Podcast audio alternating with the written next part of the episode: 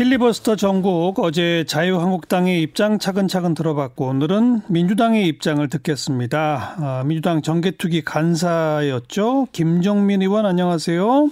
예, 안녕하세요. 네, 김종민 의원도 어제 필리버스터에 4시간 넘게 하셨죠?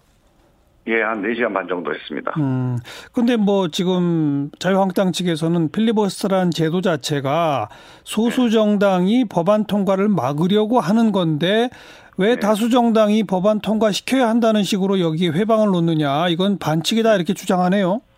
그거는 이제 그 우리 무제한 토론의 국회법 취지를 잘 모르는 얘기고요. 예. 원래 이제 필리버스터라고 하는 제도는 이제 그 회의 진행을 방해하거나 지연시키기 위한 소수당의 이제 선택이죠. 예, 예. 근데 이 필리버스터라고 하는 건 그냥 개념의 개념, 법적 용어가 아닙니다. 예. 그런 개념으로 예를 들어 수정안을 뭐 지금 한국당처럼 100개를 낸다든지 아니면 일본 같은 이제 우보 전략이라고 그래가지고 예. 표결하러 갈 때 표결장까지 가는데 1분에 한 걸음씩 뛰는 뭐 이런 방식도 있어요. 예, 봤어요, 저도. 예. 네, 그래서 이제 그런 식의 필리버스터가 여러 개가 있는데 네. 그 중에 무제한 토론이라고 하는 방식은 토론 시간을 무제한으로 가져서 이제 회의 진행을 방해하는 거 아니겠습니까? 그렇죠, 그렇죠. 근데 이 무제한 토론을 우리가 국회법에 명시를 해놓은 거는 예. 이건 찬성이든지 반대든지 토론을 하라고 한 얘기예요. 예. 그러니까 반대 주장만 하기 위한 회의 지연 방해를 목적으로 하는 규정이 아니고 예. 그런 의도를 가졌다면 토론을 길게 해라. 그렇다면 찬반 토론이 허용되는 게 국회법의 취지입니다. 네. 아무튼 뭐 해석은 좀 엇갈리더라고요. 자유한국당은 이제 이거는 무제한 토론이라고 명시가 돼 있어요. 근데 아무튼 자유한국당은 이거는 회의 진행 방해용이다라고만 보는 것 같고 네. 지금 더불어민주당은 찬반 토론을 자유롭게 할 수 있다는 거다 이렇게 해석하시는 거고 그렇죠? 근데 그때 우리 입법할 때요, 이 무제한 토론 입법할 때 그 회의록에 보면 찬반 토론이 가능하다라고 하는 용어들이 여러 번 나옵니다. 아 또 그런 용어가 있어요. 네. 네. 알겠고 그나저나 오늘 밤 12시면 일단 자동 종료가 되죠. 예. 그럼 내일 지금 본회의 소집됩니까? 어떻게 됩니까? 글쎄 지금 이제 문희상 의장님하고 주승용 부의장님이 4시간씩 두 분이 번갈아 가면서 사회를 보시잖아요. 예. 그래서 이뭐 젊은 사람들도 이제 4시간 2교대를 하면 이게 버티기가 쉽지가 않은데 예. 두 분이 이제 그래도 연세가 드신 분들인데 예. 4시간씩 2교대를 며칠을 하게 되니까 예. 바로 이어서 또 본회의를 하는 거에 대한 부담이 있으실 것 같아요. 그래서 예. 문제는 아마 원내대표들과 의장님이 한번 상의를 좀 하시지 않을까 싶습니다. 뭐 그것 때문입니까? 아니면 부총리 그 탄핵안에 대한 표결을 안 하기 위해서 하루 미, 미, 미루는 겁니까? 표결을 뭐 굳이 안 할 필요가 있나요? 뭐 표결에서 저 사람들 얘기대로 뭐 해임 결의가 통과될 가능성이 전혀 없는데. 어. 그러니까 그것 때문은 아니다. 순전히. 네, 네, 그 건강 문제라고 보고요. 네. 그리고 이렇게 된 데는 사실 이, 이주영 부의장이 사회를 안 보는 거거든요, 지금. 그렇죠. 그거는 저는 도리에 맞지 않는 게 뭐 아무리 정치라고 하는 게 목적을 예. 위해서는 뭐 아무 수단이나 동원한다고 해도 알겠어요. 예. 인간적으로는 조금 맞지 않다고 봐요, 저는. 어쨌든 그러니까 그, 그 건강 문제 때문에 내일일지 모레일지는 좀 봐야 한다 이 말씀인데 예, 예. 그럼 거기에는 어느 법을 먼저 올립니까? 공수처법입니까? 검경수사권 조정 관련입니까? 아니면 뭐 예산부수법안 등의 민생 법안입니까? 뭐가 됩니까? 뭐 지난번하고 비슷하지 않을까 싶은데 아직 그건 뭐 제가 원내대표단이 아니기 때문에 아, 아직 확정된 방침을 알고 있지 못하는데 예, 제 예상에는 예산부수 법안이 아무래도 연말까지는 통과돼야 되니 예, 예산부수 법안을 또 이제 표결하는 시도를 저는 먼저 해야 된다고 봅니다. 예, 예, 그래서 통과를 이제 시키되 지난번처럼 한국당이 계속 회의 진행을 방해해서 물리적으로 예, 표결 진행이 어렵게 되면 또 쟁점 법안 이제 어, 의안 순서를 예. 조정을 해야 되겠죠. 그렇게 되겠군요. 예. 음, 어, 그나저나 지금 예. 이른바 위성정당, 비례 한국당 창당 이거는 실제 그렇게 갈 거라고 보세요? 어떻게 보세요? 저는 뭐 한국당 사람들의 마인드나 지금 자세로 봐서는 한, 그렇게 갈 거라고 보는데요. 예, 예, 그거는 이런 겁니다. 이 꼼수라고 하는 거는요. 예, 되게 사회적으로 어느 정도 좀 이게 지위에 있거나 사회적으로 책임 있는 사람들은 꼼수를 쓸 수가 없거든요. 예, 정당도 마찬가지예요.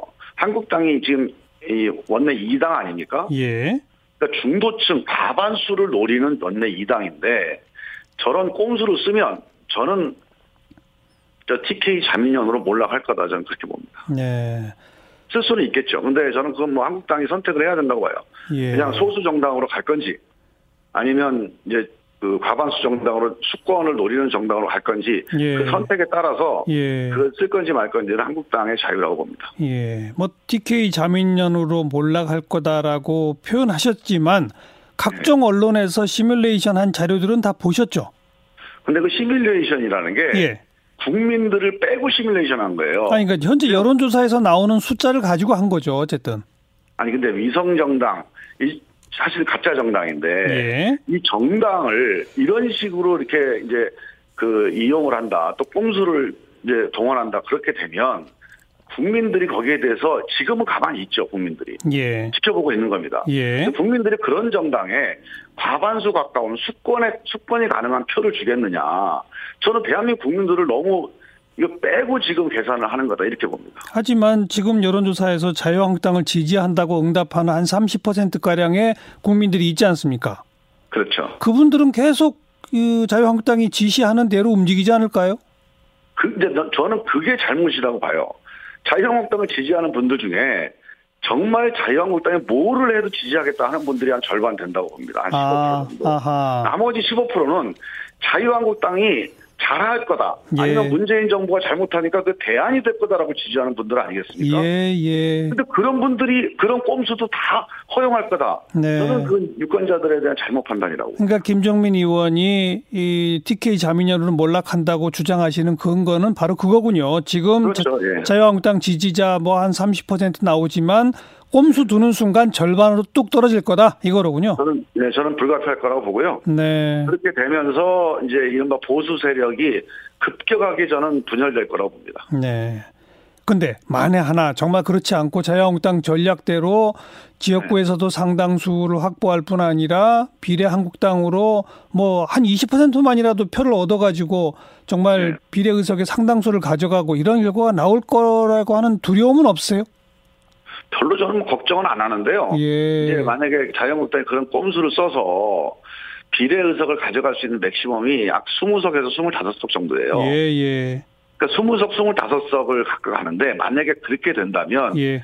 그게 박빙의 지역구 선거에서 한 10석 이상을 잃는 아. 그런 대가로 가져가게 될 겁니다. 아마. 예, 예. 그래서 기껏해 한 10석 정도를 더 가져가는 건데 네.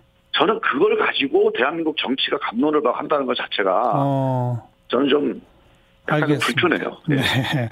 지금 뭐 몇 가지 얘기가 나오니까 비례 민주당 만들겠다라는 얘기가 있는데 그런 계획은 있나요, 없나요? 민주당에서는 뭐 그런 얘기를 공식 비공식 회의에서 해본 적은 없고요. 예. 아마 개인적으로 의원님들이 뭐 비례민주당이 필요한 거 아니겠냐? 아니면 비례민주당을 만들 수 있느냐? 뭐 여러 가지 얘기를 하- 하실 수는 있겠어요. 예. 근데 우리가 제가 이제 그런 회의는 다 참석하지 않겠습니까? 예. 우리가 비공개 회의로라도 비례민주당에 대해서 어떻게 할지 뭐 어떻게 만들지 이런 논의를 해본 적은 한 번도 없습니다. 어. 그 다음에 지금 뭐 자유한국당 쪽의 주장이긴 합니다만은 네. 어 아예 이런 그 비례 한국당 같은 걸 창당을 못 하게끔 이 선거법을 다시 수정하는 뭐 안이 나올지도 모른다는 얘기가 나오던데 그건 어떻게 되나요? 그거는 이제 자유한국당에서 이제 일종의 약간 거짓말입니다. 그러니까 가짜 뉴스인데 예.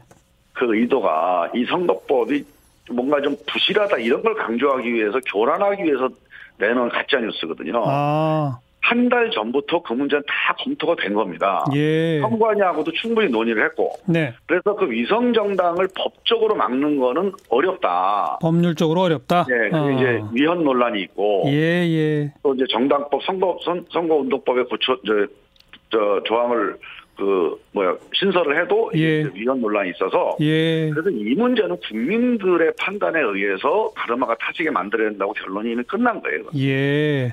그러니까 그런 검토도 했었다. 솔직히. 그러, 그러나 플러스 1이 선거법 논의할 때 다 논의가 정개특위 예. 때부터 논의가 된 겁니다. 논의를 해봤더니 이거는 법률로 만드는 건 그 불가능하더라. 이걸 그러니까 자유한국당도 알면서 이런 얘기를 또 흘리는 거로군요. 그렇죠. 불가능하고 불필요하고 네. 이두 가지 판단이 이미 저희 정개특위 운영할 때 그때도 네. 이미 판단했던 거고요. 알겠습니다. 이번에 우리 수정안 논의할 때도 했던 겁니다. 그러니까 김종민 의원의 주장은 한마디로 꼼수 한번 할 테면 해봐라.